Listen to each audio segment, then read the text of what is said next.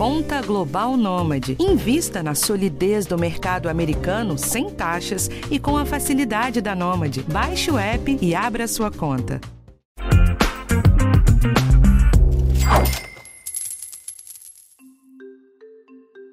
Mais um mês de novembro chegou e você já sabe o que significa.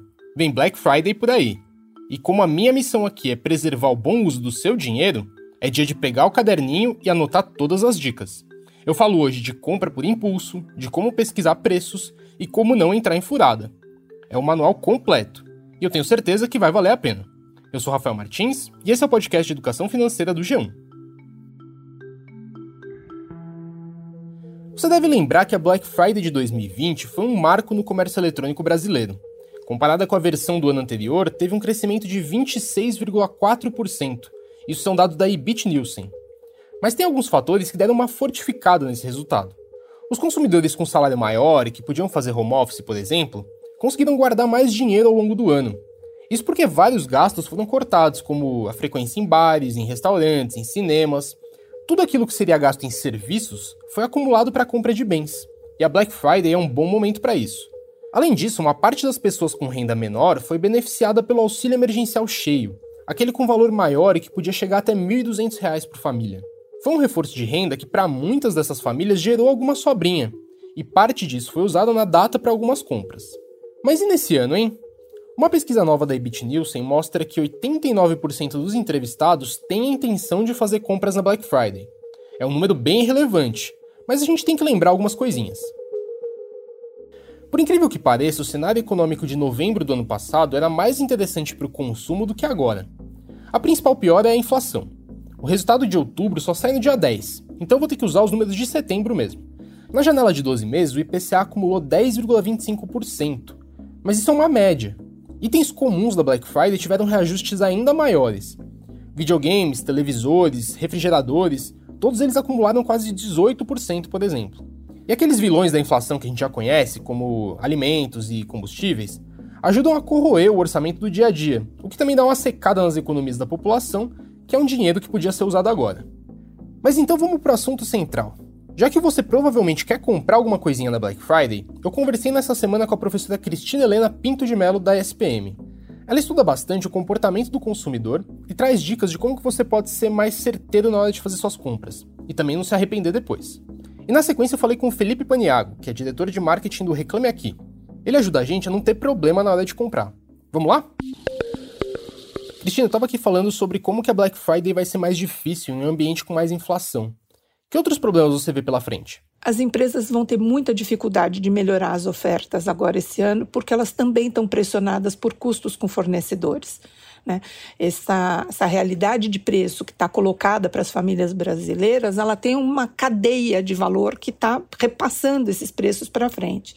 Então, o, o, comércio tem dificuldade de fazer esses repasses, vem negociando com seus fornecedores, porque tem trabalhado em parceria para conseguir trazer para o consumidor uma oferta melhor mas é uma oferta construída num ambiente de muita dificuldade, porque é um ambiente de pressão nos preços e de inflação. E pensando justamente que a renda está mais curta, que cuidados que o consumidor tem que ter para não gastar demais? A gente está muito no ambiente digital, né? Então a capacidade, é, a velocidade, na verdade, em que a gente realiza essas transações no ambiente virtual é muito rápido.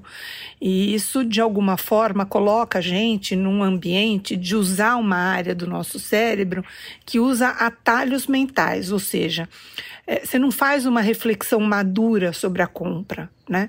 Você muitas vezes faz por impulso, mas no impulso a capacidade de cognição do nosso cérebro ela é muito limitada e leva a gente a tomar decisões que não sempre são adequadas para aquilo que a gente deseja e para aquilo que a gente pode.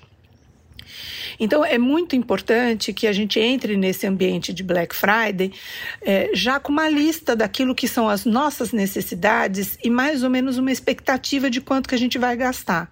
Se você prepara isso com antecedência, a chance que tem de você ceder né, a uma super irresistível oferta aumenta.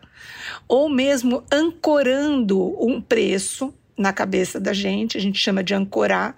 É, e aí o que, que acontece? Quando você olha o preço menor, você fala é um super negócio. Nem sempre é. É, para não cair nessas, a gente fala sempre de fazer uma boa pesquisa de preço, né? Que dicas que você tem para dar? Então vamos lá. Eu tenho algumas dicas sim. A gente tem alguns sites, o próprio Google faz pesquisa de preços, né? Tem a área de shopping, que você pode colocar lá e ver os preços e comparar. É, você tem um outro site que chama Zoom, é, que não só faz pesquisa de preço, como ele monitora preço daquilo que você quer comprar, ele mostra um pouco o histórico do que está acontecendo. E a gente tem sites mais antigos, tradicionais, como o Jacotei, o Buscapé, né, que fazem boas pesquisas de preço. Então eu faria buscas dessa forma e também tentaria entrar como anônimo na hora de fazer essas buscas. Por quê?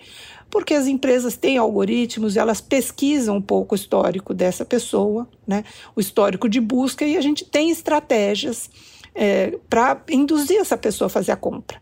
Né, de acordo com, com o histórico dela. Não deixe de olhar um pouco os preços no mercado físico. Agora que a gente pode sair com cuidado, com máscara, é possível também olhar na, nas lojas, no comércio, porque também tem diferença dos preços que são praticados online para os preços que são praticados no comércio presencial.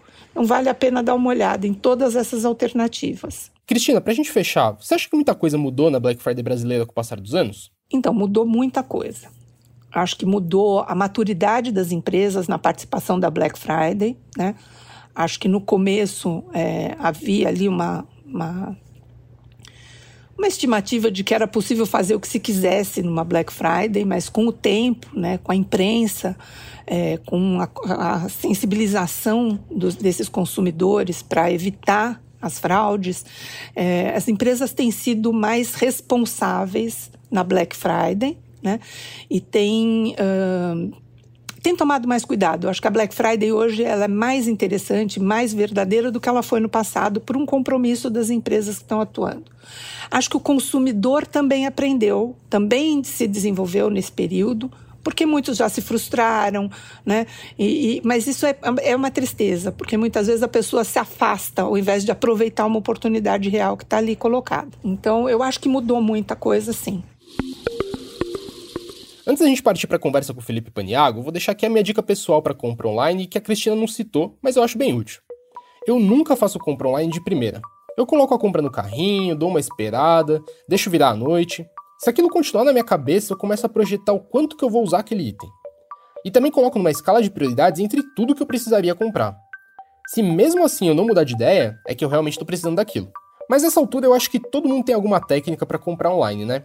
A Cristina disse aí que o consumidor está mais maduro. Isso é verdade. Aquela pesquisa da Ebit Nielsen que eu já citei mostra que 58% dos consumidores começa a pesquisar o que quer comprar na Black Friday até um mês antes da data da compra. É um número excelente e é um bom gancho para a gente entrar no papo com o Felipe. Ele tem umas dicas boas para que, além de uma boa pesquisa, você reduza as chances de ter problema na hora de fazer sua compra. Vamos ouvir? Felipe, a Black Friday costuma fazer bastante gente procurar plataformas que nem a de vocês, né? O que eles normalmente estão procurando? É, já começa a pesquisar um pouquinho a reputação das empresas levando em conta também que uh, muitos e-commerce começam a Black Friday mesmo antes da última sexta-feira do mês, que seria a data específica. Então, os acessos sobem principalmente para pesquisar antes de comprar. Isso no Reclame Aqui, que é uma das dicas principais. É muito importante pesquisar antes de comprar e eu costumo dizer que não é momento de aventuras. Né? Então, se você não conhece uma loja, a Black Friday não é a melhor data para você conhecer. Então, isso é um dos pontos que acontece bastante. No dia da Black Friday, o Reclame Aqui ele capta sim as reclamações que o consumidor marca, que é de Black Friday. Começa a captar desde quinta-feira antes até meio-dia, uma hora da tarde, é, e continua captando até o pós-Black Friday. É bem importante a gente dividir esses dois períodos, que os dois acontecem problemas. E quais são os problemas mais comuns? Então, é, também precisa dividir. No dia da Black Friday, como não, não daria tempo de entregar nada, a gente ainda não tem essa entrega no mesmo dia, principalmente para a data, os principais problemas são propaganda enganosa, divergência de valores é, e o terceiro problema é problema para finalizar a compra. Às vezes o produto acaba em estoque, é uma oferta limitada e o consumidor fica a ver navios. Né? Então, é bem importante tirar print, ficar de olho em tudo para tentar reaver aquele produto naquele preço.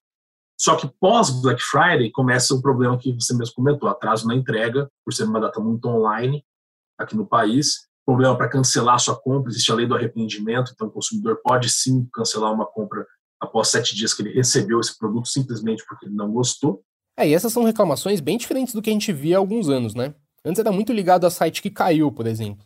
É notável para vocês essa melhora também? Na infraestrutura melhorou muito. Se você pegar os rankings do Reclame Aqui do ano de 2018, 2017, problema para finalizar uma compra ou, ou indisponibilidade do site estava entre as primeiras reclamações.